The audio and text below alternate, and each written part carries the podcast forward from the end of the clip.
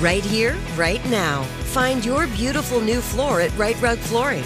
Choose from thousands of in stock styles, ready for next day installation, and all backed by the right price guarantee. Visit riterug.com. That's R I T E R U G.com today to schedule a free in home estimate or to find a location near you. 24 month financing is available with approved credit. For 90 years, we've been right here, right now. Rite Rug Flooring. Our world is full of the unexplainable. And if history is an open book, all of these amazing tales are right there on display, just waiting for us to explore. Welcome to the Cabinet of Curiosities.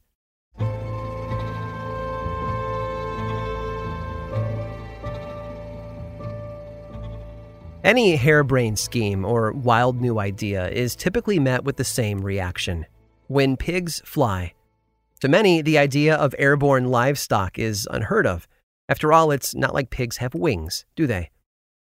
However, organizers of the 1930 St. Louis International Air Exposition needed something new to enthrall audiences. Now, you wouldn't think that an air show in 1930s Missouri would need a gimmick to keep spectators entertained. Pilots performing aerial tricks overhead should have been enough, but the people demanded more. They wanted to see something they'd never seen before. So the show organizers looked for a new act something bold, something daring, something bizarre. And that's when they turned to Ollie. She went up on February 18th of 1930 in a Ford Trimotor. The three-engine prop plane traveled a total of 72 miles from Bismarck, Missouri to St. Louis. People on the ground watched in awe as a team of scientists and a farmer named Ellsworth W. Bunce went up along with her. Bunce crouched beside her with a bucket and his hands ready to pull on her udders. If you haven't guessed it by now, the Ollie I'm referring to was no pig.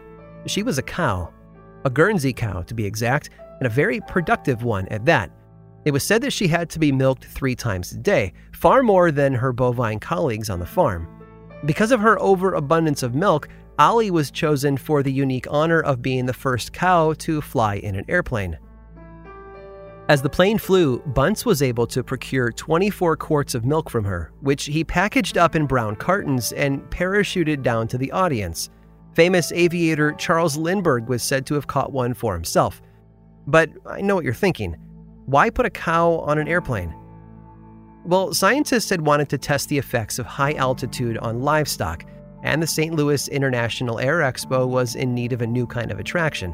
What better way to solve both problems at once than by putting a one ton dairy cow in a small metal tube and firing her thousands of feet into the air? The experiment worked, and Elm Farm Ollie, as she came to be known, was awarded several firsts. She was the first cow to fly in an airplane, and because of her, Ellsworth Bunce became the first man to milk a cow on an airplane in flight.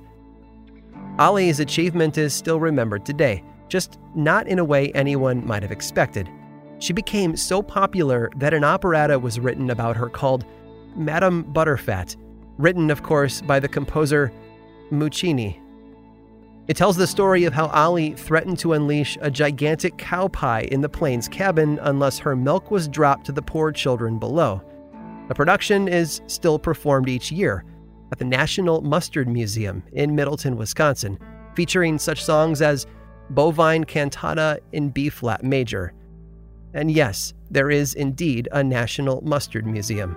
In fact, the museum also celebrates Ollie each year in a festival known as Elm Farm Ollie Day. Why Wisconsin when Ollie hailed from Missouri? Well, Wisconsin is the dairy capital of the U.S. It produces more milk than any other state in the country. But the Mustard Museum connection seems a bit more strange until you hear the curator explain it. Apparently, there's an old Wisconsin saying that goes something like this A cow who cuts the mustard is a cow who can be trusted, and no cow is more trusted in Wisconsin than Elm Farm Ollie.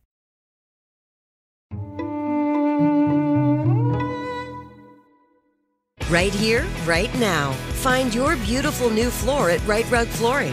Choose from thousands of in stock styles, ready for next day installation, and all backed by the right price guarantee. Visit riterug.com. That's R I T E R U G.com today to schedule a free in home estimate or to find a location near you. 24 month financing is available with approved credit. For 90 years, we've been right here, right now. Rite Rug Flooring. You dream of a healthier life, but education feels out of reach? Trinity School of Natural Health makes holistic education accessible with online programs to fit your busy schedule. Trinity School of Natural Health makes holistic education accessible with online programs to fit your busy schedule. Trinity School's Certified Natural Health Professional Program is the perfect entry point to gain foundational knowledge to empower yourself, your family, and your community to live healthier lives. Turn your passion into a career. Visit trinityschool.org for more info now. Whether you're a savvy spender maximizing your savings with cashback rewards, a thrifty rate watcher seeking the lowest interest, or a travel enthusiast looking for extraordinary perks, Kemba Financial Credit Union has a visa to complement your lifestyle and unique needs. Apply today at Kemba.org to unlock a limited time 2% cash back on purchases and pay 0% interest on balance transfers for an entire year with a new visa from Kemba. You deserve a card that works for you. Restrictions apply. Offer ends June 30th, 2024.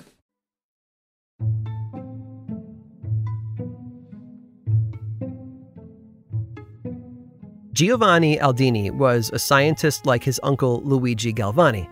Now, if that name sounds familiar, that's because it's where we get the term galvanism. Galvanism is the contraction of a muscle when exposed to an electrical current. If you've ever seen someone get tased, you've probably seen galvanism in action. Toward the end of the 18th century, Aldini traveled extensively, performing grotesque experiments before captivated and disgusted audiences.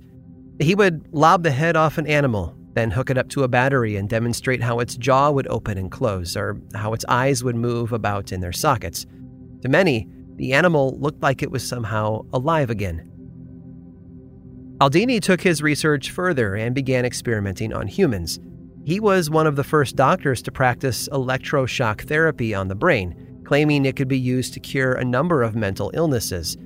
However, his greatest experiment was yet to come, and it would change the world in unexpected ways.